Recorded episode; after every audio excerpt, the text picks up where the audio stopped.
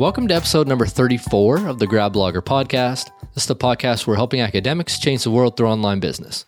We're helping you, the listener, create an online business, a side hustle, all around your expertise and your research experience so you can change your life and also change the world with your level of expertise through podcasting, video, and blogging online, building an online business through that. I'm your host, Dr. Chris Cloney. In today's episode, we are talking about direct email campaigns.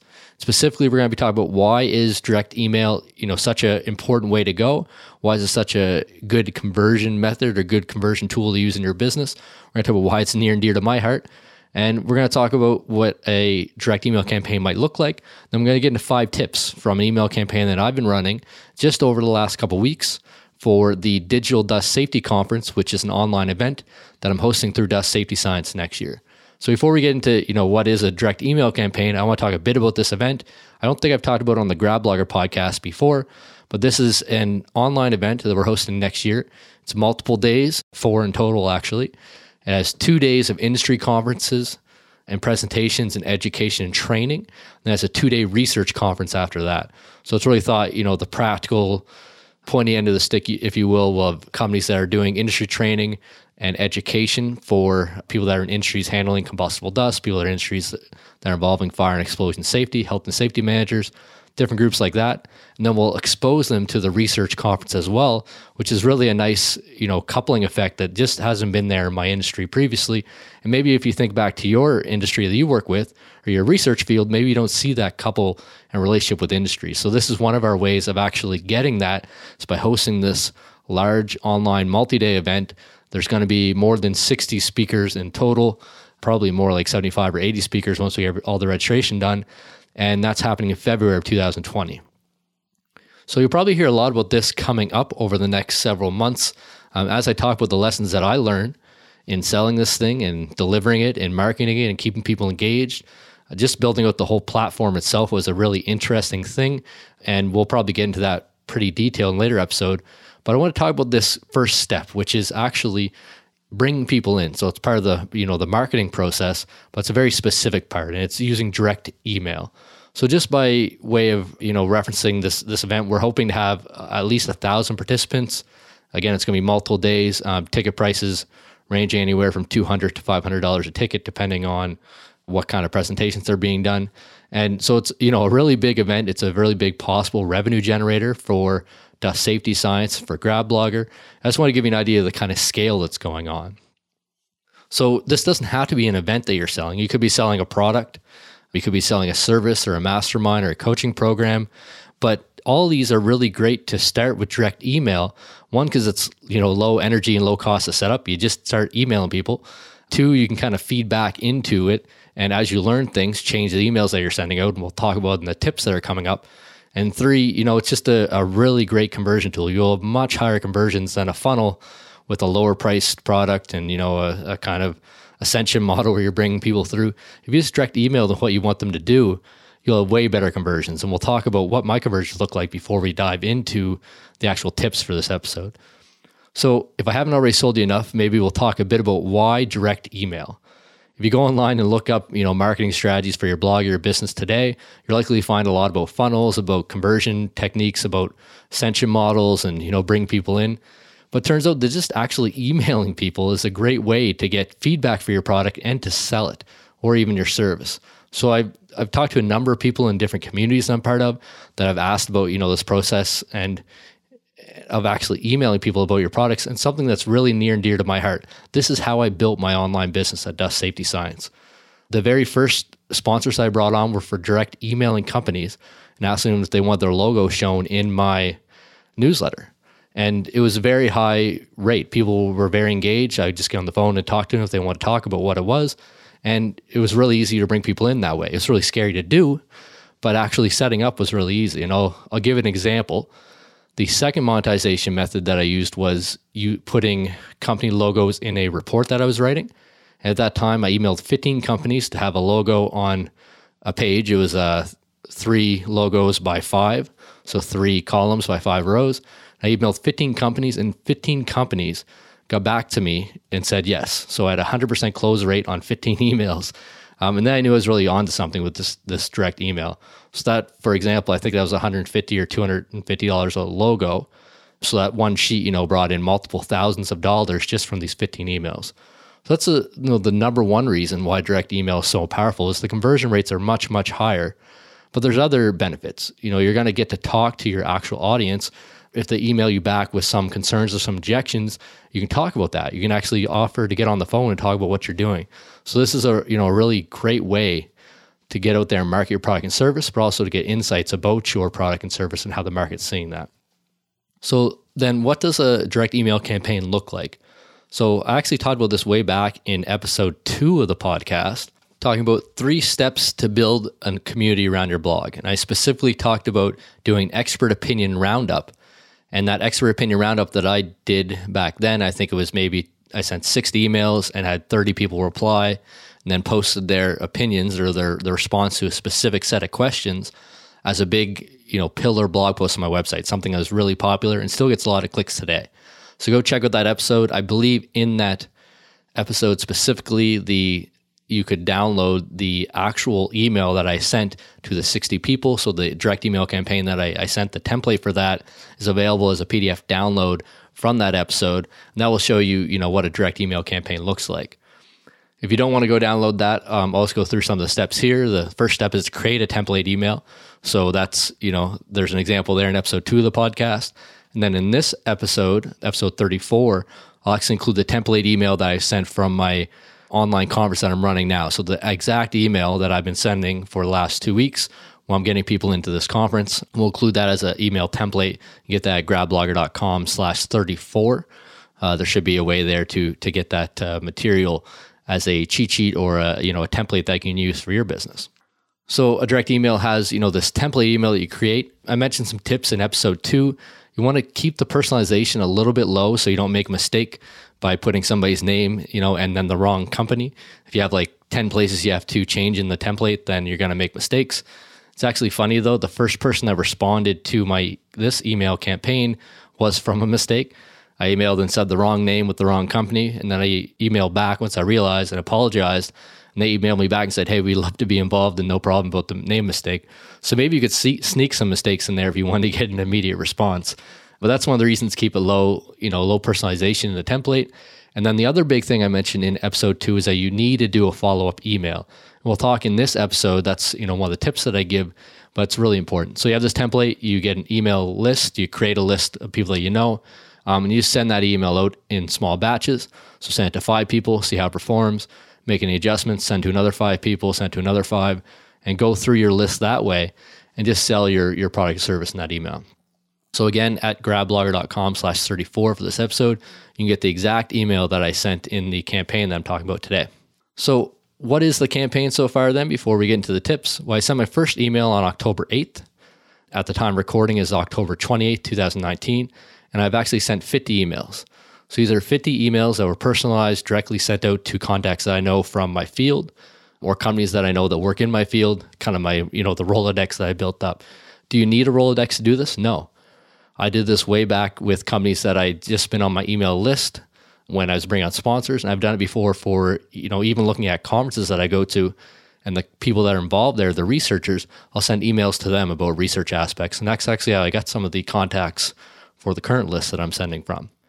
So I was sending for just over two weeks. Uh, we sent out 50 emails, and so far the response then for the conference is we have 11 people registered, and 13 people have responded positively. So that's a total of 48% of the people that we reach out to have, have agreed to present at the conference and or have already registered. We have another 12 people, so another 24% that are thinking about it, but they haven't come back to us yet.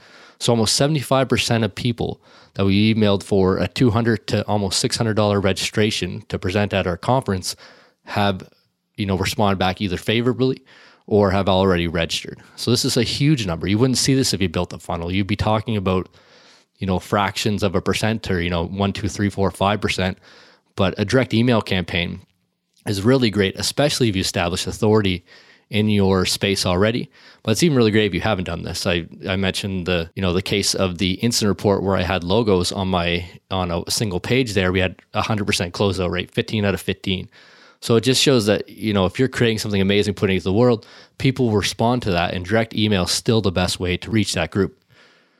So we've had um, almost 75% of people respond that they're interested, that they're really interested, and that they're going to register soon, or that they have registered. Uh, we've had four out of the 50, so 8% respond negatively, and 10 out of 50, so another 20%, you know, not respond at all, even with the follow up email.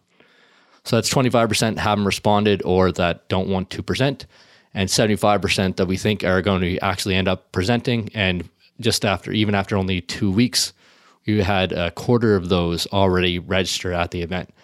So just coming back to why direct email, again, this is the highest conversion you're going to have. You're not going to have numbers better than this by having a landing page and sending traffic to it and you know paying for advertising or doing all this sort of stuff just email the people you know and ask them if they want to go to the thing that you're putting on or the product that you're selling or the service that you have.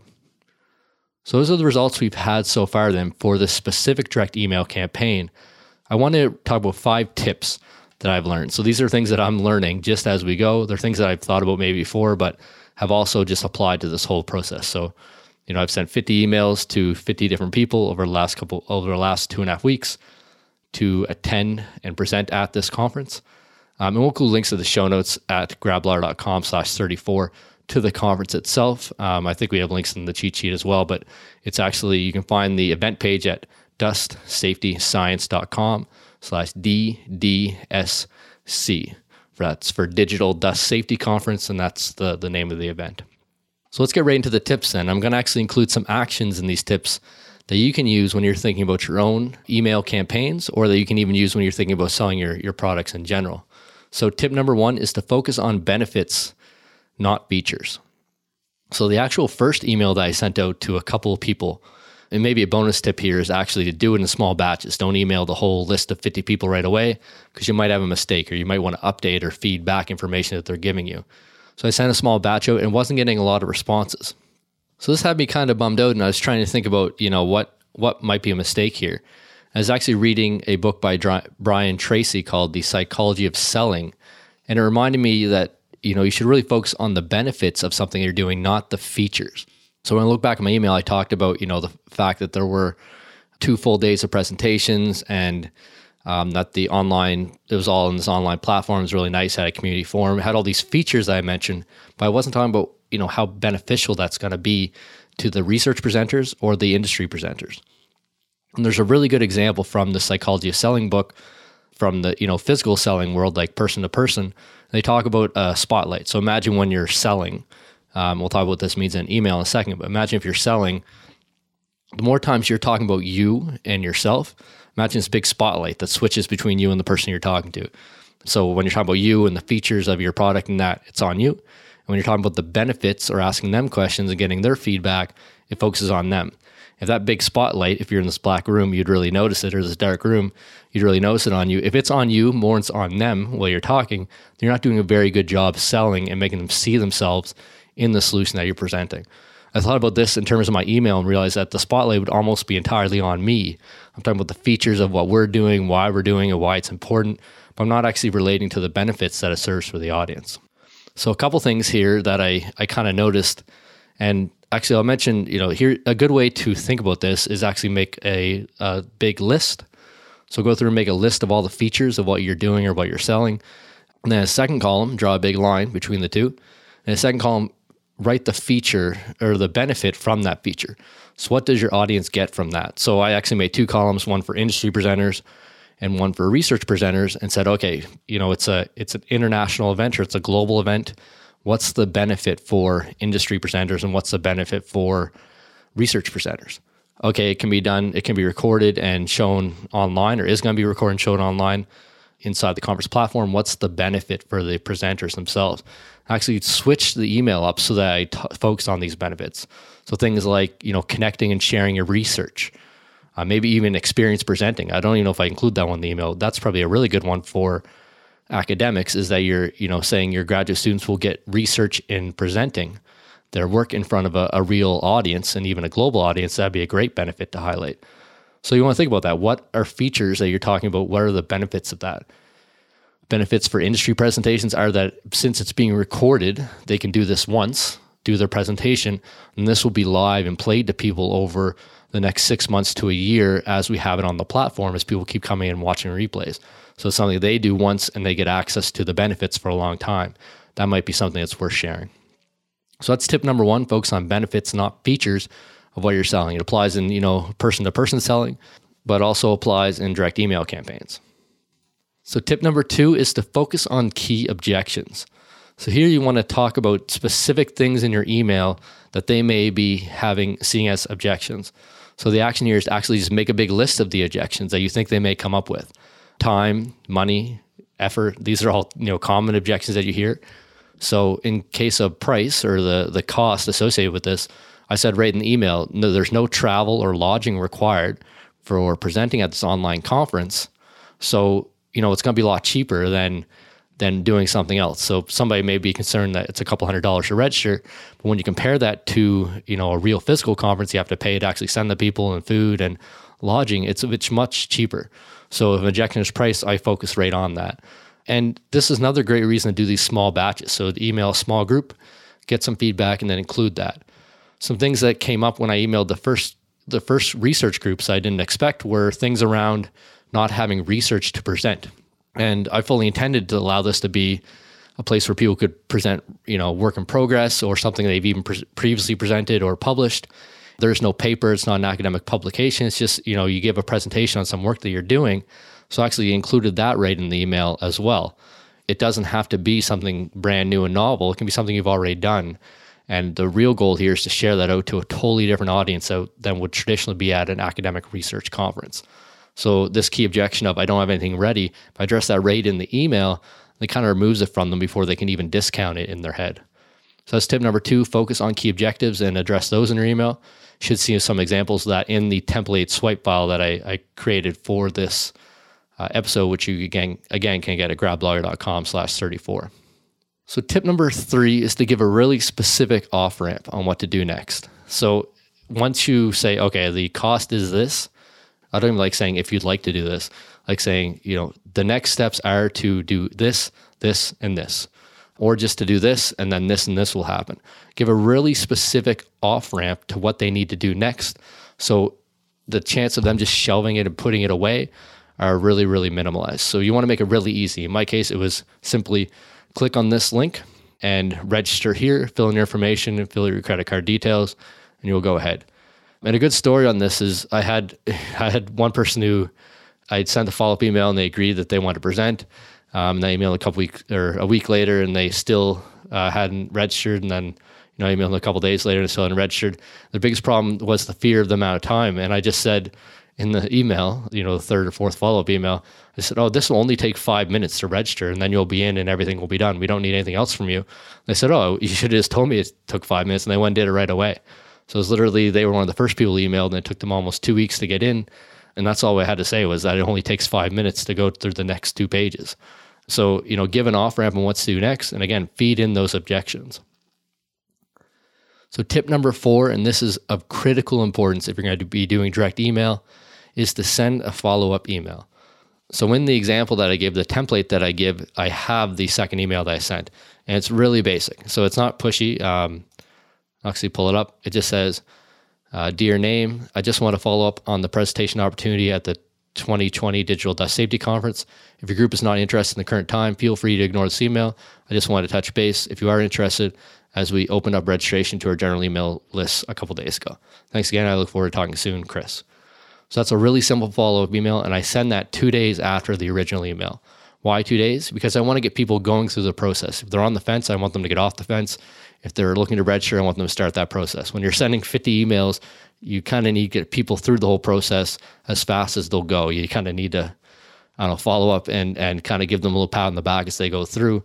So I just sent it two days later. I've never had anyone respond negatively saying, hey, don't send me an email. And actually, most people respond really favorably said, oh, I really want to be involved. I'm happy you sent the reminder. I meant to do it. I just ran to something else and closed that, that page on my web browser. So you really want to send the follow up email. And the reason why is that it will tremendously increase your sales. So actually, I've been tracking the follow up emails and responses. So again, we sent 50 emails over the last two and a half weeks. 10 of these were non responses. So each one of those, we sent a follow up email and then still had no response. Um, but we actually sent an additional 13. Just looking at the math here. Yeah, 13 follow up emails. Nine of these have indicated that they want to present and that they're either have registered already or they're going to. Two of them are kind of in the group of that they're they think they want to present, but they got to follow up with other people. And two people responded negatively. So we sent exactly 23 reply emails, made an additional 11 sales. So 50% of the follow up emails were sales, and two other people that are still on the fence that they're, or two other people that responded negatively rather that aren't coming. So our total sales then right now are 24, and 11 of those came on the follow up email. If we didn't send that follow up email, we would have been missing out on doubling people that we had register for the conference. So I'm gonna say again, if you don't send a follow up email, you may be missing out on double of your sales. And this is something you see constantly if you, you know, follow this sort of stuff on online marketing and business. The the money is in following up on the people that you're emailing and sending that email through. So it's really kind of scary. You always think that people are going to come back negatively, and they never do. I've sent probably that same email that I just read out. I must have sent that 500 times in the last three years to including you know sponsorship opportunities for incident reports, the advertising membership and industry directory for dust safety science, other things I ran, the 50 that I've sent for this conference. I guess only 22, because I only sent everybody else replied. But I've, I've probably sent hundreds of that same follow up email. I just want to follow up on this opportunity. If you're not interested, feel free to ignore this email. I just want to touch base. If you are interested, because we're doing this, that means that I may um, go away after a short period of time. That email has doubled my sales through dust safety science over the last three years. Critically important to send that follow up email. I'll mention one more thing about the follow up email, and I said it a, a, bit before, but it actually speeds up the process. Those people that are, you know, that would come in anyway, they come in a little bit quicker. And again, when you're sending these direct email campaigns for other things, this has more of an automated credit card payment. But for the advertising, the incident report, and that sort of stuff, we actually have to send an invoice, get that invoice paid, follow up when the accounting department doesn't pay for the invoice and all of that process actually adds weeks onto this timeline. So if we have this really slow part at the start it you know it can take forever to, to get that money in from what we're doing. So it's another important thing to follow up is that it you know speeds people up that are already going to pay and gets them through your system a little quicker. So the tip number five is to and this is the final tip that i'll give for doing a direct email campaign this is to set aside an appropriate amount of time. It takes a lot of time to email 50 people, to have 50 interactions, to have follow up emails and replies, to do phone calls, to talk about the product and service that you're selling, to take that feedback and synthesize it. It takes a lot of mental effort. You're probably going to have to block off every morning, you know, for at least a week, maybe two weeks to go through this process. Uh, I mentioned this probably back in episode two when I talked about the expert opinion roundup, because uh, that takes a lot of effort as well, sending those emails and following up um, and formatting the posts and that. But it takes a lot of effort to do these direct email campaigns, um, which is maybe another barrier that stops people from doing it. But it's totally worth it because it's much higher conversions than any other technique you can use for for your, growing your online business. Again, this is something that I've used over and over and over again through Dust Safety Science. The second reason that it's really important to put aside an appropriate amount of time is that you should really be gaining knowledge about your customer through the email responses they give you back, through responses to the follow ups, through the objections that they have, the questions that they ask. You can feed that in and improve your email so that it's getting better over time, including things like focusing on new benefits, focusing on removing key objections. So I want to end this episode by talking about one last tip, and I'll give this as the bonus tip, and that's don't be a perfectionist. You can see in the email template that I included that you can download at gradblogger.com slash 34. It's not perfect. I'm actually not entirely happy with the off ramp. It could have been a little bit easier, but I sent the thing out. I sent 50 of them out and we've had almost, uh, you know, a 50% positive rate and a 75% or another 25% of people that are, are looking to be involved and still trying to figure it out. So extremely high closing, even though the email is not perfect. It's not going to be perfect. It's better to get something out and get feedback and iterate.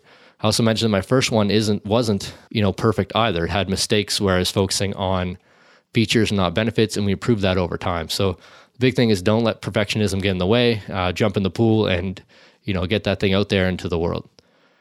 So that's it for this episode. As I kind of mentioned on the outset, you can apply these direct email campaign tips um, and just using direct email campaigns to any sort of part of your business. It doesn't have to be online event like I'm doing here, but it could be a service that you're offering. It could be a product that you come out with um, a membership, coaching, courses, whatever it is, coming up with a list and direct emailing them specifically is a really high conversion tool. And it doesn't require any technology to get set up. You don't need a automatic email follow up sequence or any of this really things that take a long time. And if you find yourself kind of in the weeds on those, you just got to ask whether or not you're there because you're scared of actually doing the hard thing, which is to ask somebody if they're they'll pay for your product at the end of the day. So that's it for this episode of the Grad Blogger podcast. I hope you found this helpful. Again, this is how I've really grown my business over the last number of years. If you want to grab the email template, uh, again, this is the specific one that I used for this email campaign for this conference. The one that I used to reach out to researchers includes things like focusing on benefits instead of features, uh, removing key objections, the off ramp, um, and the follow up emails right there. So if you want that, you can get it at gradblogger.com slash 34. As always, you can download a PDF transcript of this episode also from that link. And I would encourage you, if you like this episode, to, to give it a rating or review on iTunes or wherever you're listening. Um, tag me on social media with any questions at GradBlogger on Twitter and Instagram. If you have any questions on anything that you'd like to see in the podcast, we actually just did one of these episodes last week where we talked about uh, listener questions and went through that. If you have any questions of your own, go to gradblogger.com slash ask, ASK, and you can ask them there, and we'll actually answer them directly here on the podcast. So I want to say have a have a great week ahead. I'm really forward to continuing to help you build your online business as an academic in the world and create the change that you want to see in your life and around the world with your research and your experience.